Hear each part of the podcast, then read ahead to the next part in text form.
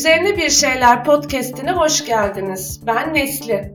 Ve ben Fulden. Bu bölümde ülkede herkesin ilk fırsatta pılını pırtını toplayıp gitmeye hazır oluşu ve beyin göçü üzerine bir şeyler söyleyeceğiz.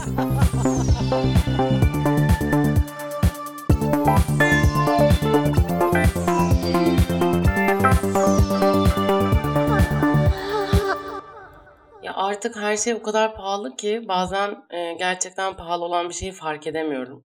Mesela bir öğün yemek için 40 lira. Ucuz mu pahalı mı? Bilemem ki gerçekten. Bazen çok ucuz ve makul geliyor. Bazen de e, aşırı pahalı geliyor kulağıma. Bana her şey komple pahalı geliyor. Yani ucuz bir şey göremiyorum. Fiyatlara alışamadım. Alışmak istemiyorum. Bir simidin 3,5 TL olduğunu görünce inmeler iniyor. Yaprak dökümü son sezon Felçli Ali Rıza Bey gibi bakıyorum camından içeri. Ya bir de bir bira nasıl 35-40 lira olmuş olabilir? Gerçekten algılayamıyor yani olmuyor.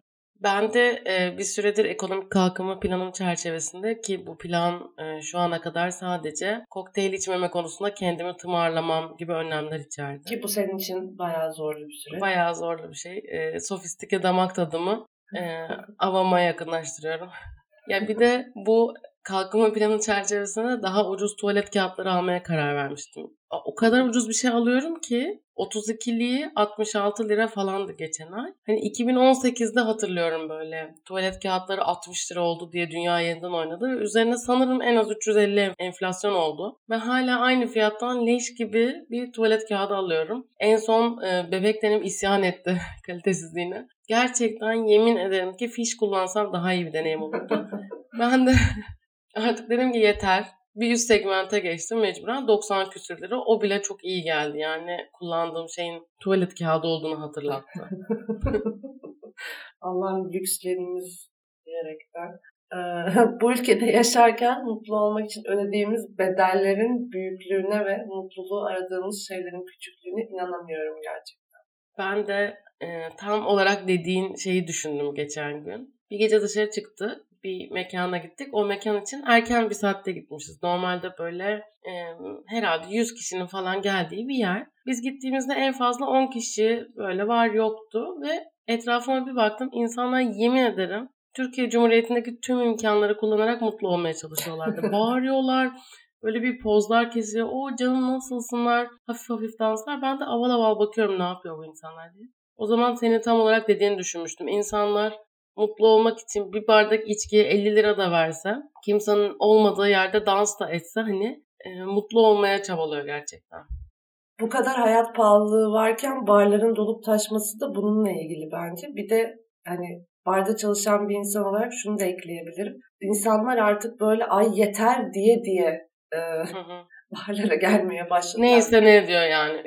50 ise 50, 100, 100 ise 100 ben mutlu olacağım yani diye geliyor. Evet, bu yeni yıl zamlarından sonra bir süre böyle gelmeyip sonra eh diye böyle gelmeye başlamışlar doğal olarak.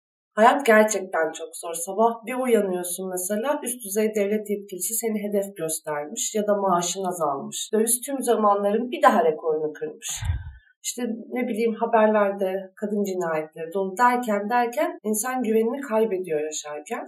Bir gelecek hayali kuramıyor en başta. Sonra gittikçe o makas daralıyor. Artık iki gün sonrasını düşünemez hale geliyor. Derken derken beyin göçü dediğimiz şey yaşanıyor. Yani vasıflı insan gücü denilen şey e, doktoru, mühendisin, yazılımcının başka bir yerde çalışmak üzere ülkeden e, gitmesi için kullanılıyor beyin ben bu vasıflı ve vasıfsız iş gücü ayrımını bayağı kırıcı buluyorum. Her türlü sömürüyü güzelleyen bir neoliberalizm var elimizde ve hala daha vasıfsız işçi, niteliksiz iş gücü falan ne bileyim ayıp ediyorsun kapitalizm.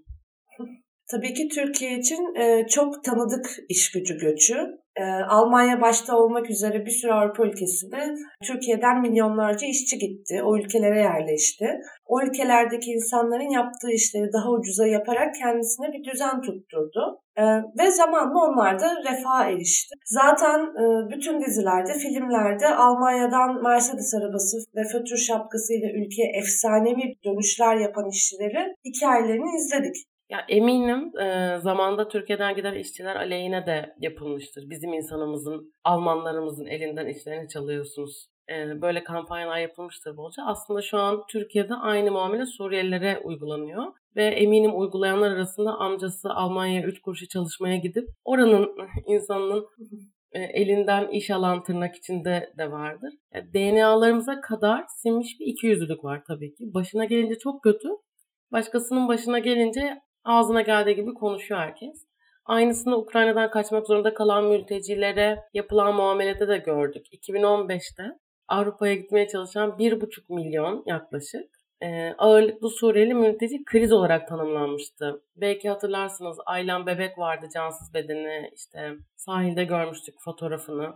Ve bütün Avrupa ayağa kalkmıştı. Aman nasıl alacağız biz bu mültecileri pürpak ülkelerimize? Nasıl entegre edeceğiz diye. Şu an yaklaşık bir ay içinde 2 milyon Ukraynalı'nın ülkeden kaçtığı tahmin ediliyor ve e, hepsi komşu ülkelere gitti doğal olarak. Yani 2015'te kriz var diye koparılan yaygarada konu edilen insan sayısından daha fazlası bir ay içinde kaçtı Ukrayna'dan. Ki 2015 yazında Ege Denizi'nde bir sürü insanın hayatını kaybettiğini sık sık duyduk ne yazık ki. E, yıllar boyu devam etti. Fakat en yoğun olarak yaşanan dönemlerden biri 2015'ti ki hala da aslında benzer yollarla gitmeye çalışan bir sürü insan denizlerde çeşitli şekillerde hayatını kaybediyor rezalet bir sistemle e, yeterince Avrupa'yı olmayan insanlar sınırda sefalete mahkum bırakılıyor ya da yollarda hayatını kaybediyor ya da ulaşmak istediği yere gittiğinde orada insan yerine konulmuyor maalesef ve Ukraynalı mülteciler büyük bir şefkatle kabul ediliyor. Bir tane videoda gördüm. Ukraynalı çocuklar okula başlamış. Bütün okul alkışlıyor böyle onları. Çocuklar okul kapısına içeri girerken. Gerçekten salya sümük içinde izledim ve dedim ki işte bu. Tüm okullarda bütün mülteciler aynı böyle karşılanmalı. Keşke, keşke cidden yani. Daha önce konuşmuştuk ya daha önceki bölümlerde e, dünyada neden favori savaşlar var diye bir de e, favori göçmenler de var aslında.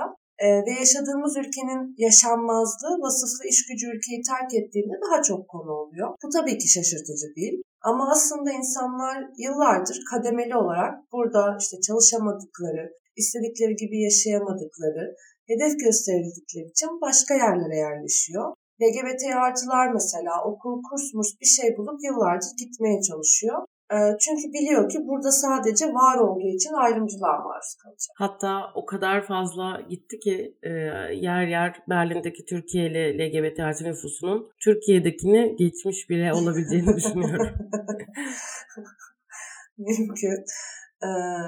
Aslında çok fazla insan Türkiye'den gitmenin yolunu arıyor. Ee, her geçen sene e, bunu daha fazla duyuyorum. Yani burada yaşanmaz diyenleri. Ve gitgide daha da zorlaşıyor ülkeden gitmek. En basitinden vizeye başvurmak için dahi belli bir para lazım. Yani bankada hesabında para lazım. Eskiden paran yoksa en kötü borç harç alıp banka hesabında para gösteriyordun. Şimdi bir sene yurt dışına gideceğim desen hesabında göstermen gereken para belki 3 yıllık maaş toplamı. Evet. Ya bu çok basit bir örnek tabii ama e, yani gitmek de hiç kolay değil. Hiçbir şey olmasa da göç etmenin kendisi zaten yeteninde zor bir sürü insan için ki sen de bunu e, daha önce yaşamıştın. Evet bir süre her anlamda bembeyaz bir diyar olan İsveç'te yaşamıştım. Ee, ve oraya giderken niyetim de yerleşmekti yani yerleşmenin yolunu aramaktı. Çok da çabaladım bunun için ama olmadı ve döndükten sonra Türkiye'ye kendimi aylar boyu böyle bir ayaklı başarısızlık abidesi gibi hissetmiştim. Böyle anam babam beni gönderdi ben kalamadım bir şey beceremedim diye bayağı utanıyordum. Saçmalığa bak aslında. Çünkü şey gibi hissediyordum.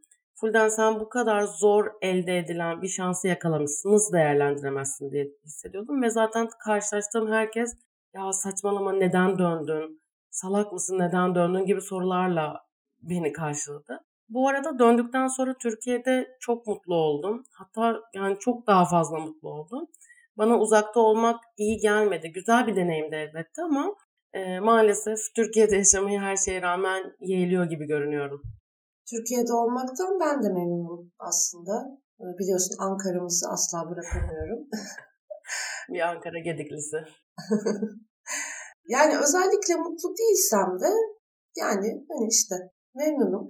Ee, ama o kadar fazla e, burası artık gidilmesi gereken bir yerdir gibi bir şeyler söyleniyor ki Acaba diyorum kalmakla hata mı ediyorum? Bir şeyler mi denemeliyim ya da denemeliydim?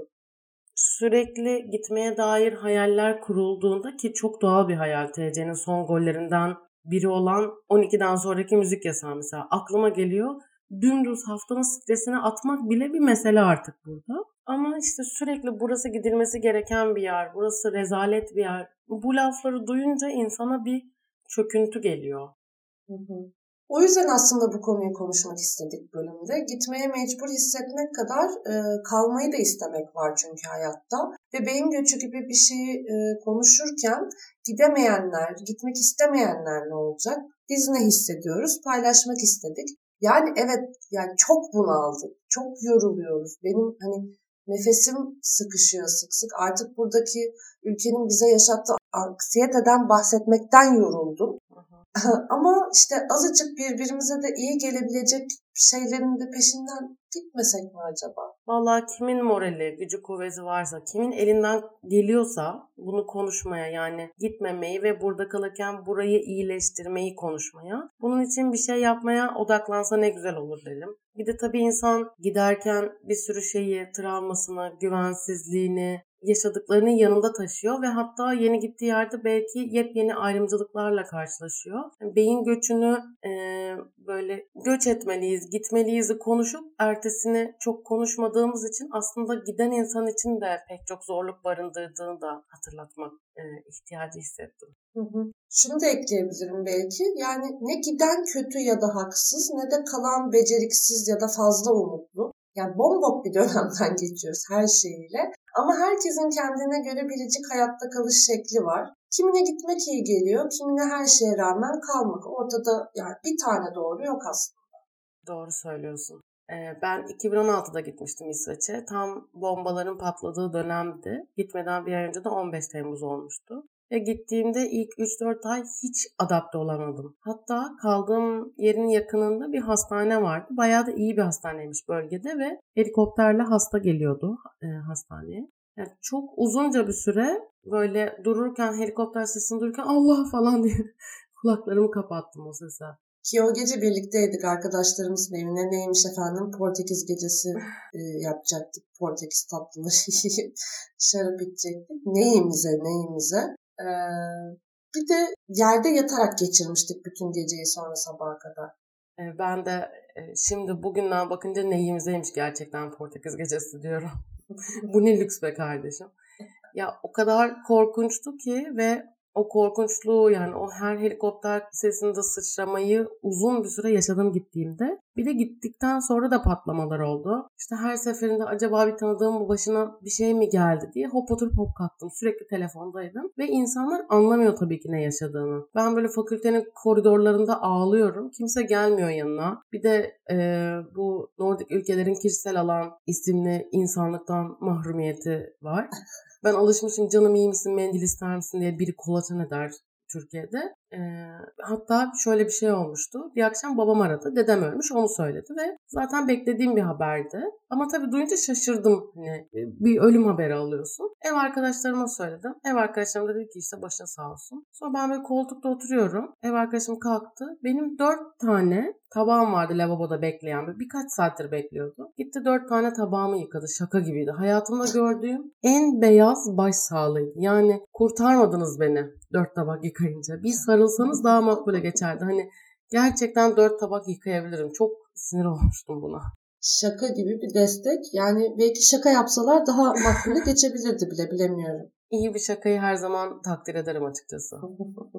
Ee, bu ülkenin yaşanmazlığı konusunda doktorlar uzun bir süredir sıkıntı çekiyor. Bu hafta 14 Mart tıp bayramıydı. Sağlık çalışanları greve gitti. Bir hastaya bakma süresi 3 dakikada 1'e düştü. Mütemadiyen meslek grubu olarak şiddetle karşı karşıya kalıyorlar. Komik maaşlar alıyorlar. Ee, ama Covid-19 daha ne değil bilmezken her gün balkondan doktorları, hemşireleri alkışlıyordu. Sonra istifa yasağı geldi. Bir buçuk sene kadar kimse kılını kıpırdatamadı. Eşine dostluğun riski atma pahasına her gün işinin başına Zaten bir meslek zor zamanda kutsanıyorsa başka bir zamanda mutlaka yerin dibine sokuluyor. Ne kutsamak ne yermek çözüm. İnsana hakkını vereceksin bu kadar basit. Sağlık çalışanları da hakkını istiyor. İnsan gibi çalışmak istiyor ve karşısında isteyen gider çok da umurumuzdaydı tavrı görünce elbette başka yollar aramaya başlıyor ve beyin göçü dediğimiz şey e, kuvvetleniyor.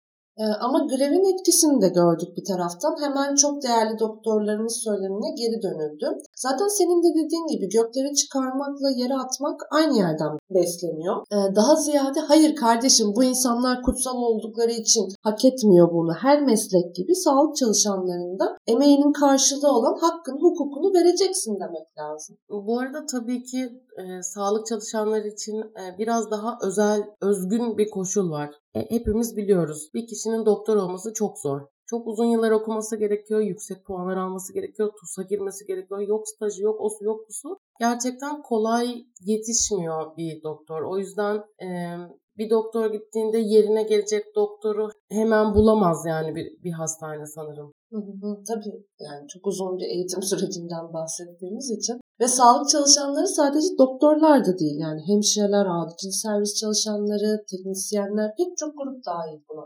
Ya tıp bayramı doktor bayramı da değil zaten. Tüm sağlık çalışanlarını kapsıyor. Sonuçta Covid olup herkes evde otururken bir doktorlar gitmedi hastanelere. Herkes gitti. Hı hı. Ama sektör olarak sağlık sektöründe bir çalışanın yetişmesi gerçekten çok zor. İnsanlar yıllarca belki ailelerinden, arkadaşlarından destek ala ala e, mesleğini yapabilir hale geliyor. E, akademisyenler, öğretmenler, avukatlar da hakeza öyle çok uzun bir hazırlık süreci olan meslekler bunlar. Bu kadar uzun yıllar süren bir hazırlık dönemi var ya mesleğin. O kadar uzun süre hazırlanmaya değecek bir konumu da olmalı toplumda. Yoksa kim niye seçsin tıp okumayı o kadar çile çekip sonra 3 dakikada bir yeni hasta kabul edip sinir sistemi gitsin diye mi? Hiçbir mesleği icra etmek için bu kadar e, fedakarlık etmemeli insan. Zaten sağlık çalışanları yıllardır en çok uğradıkları şiddet ve çalışma koşullarındaki ağırlaştırmalar üzerine e, gündem olurken son yaşananlar mesleğin itibarını daha da sarstı.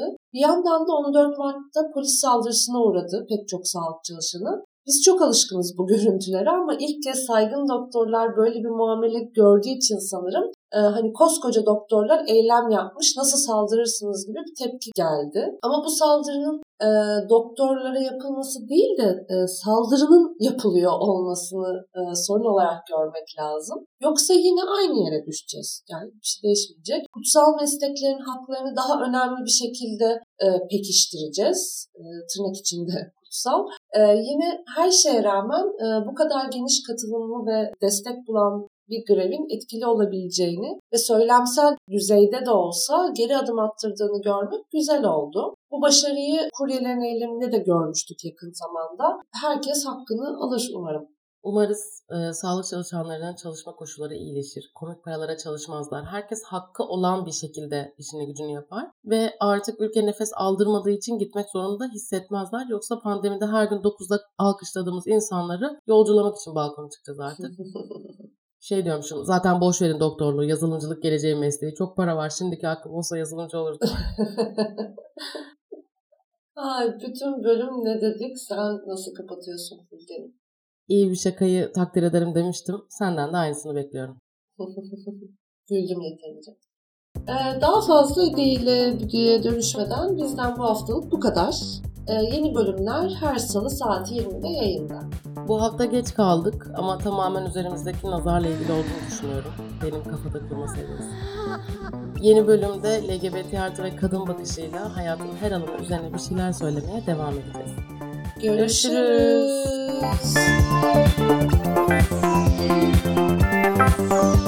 Görüşürüz.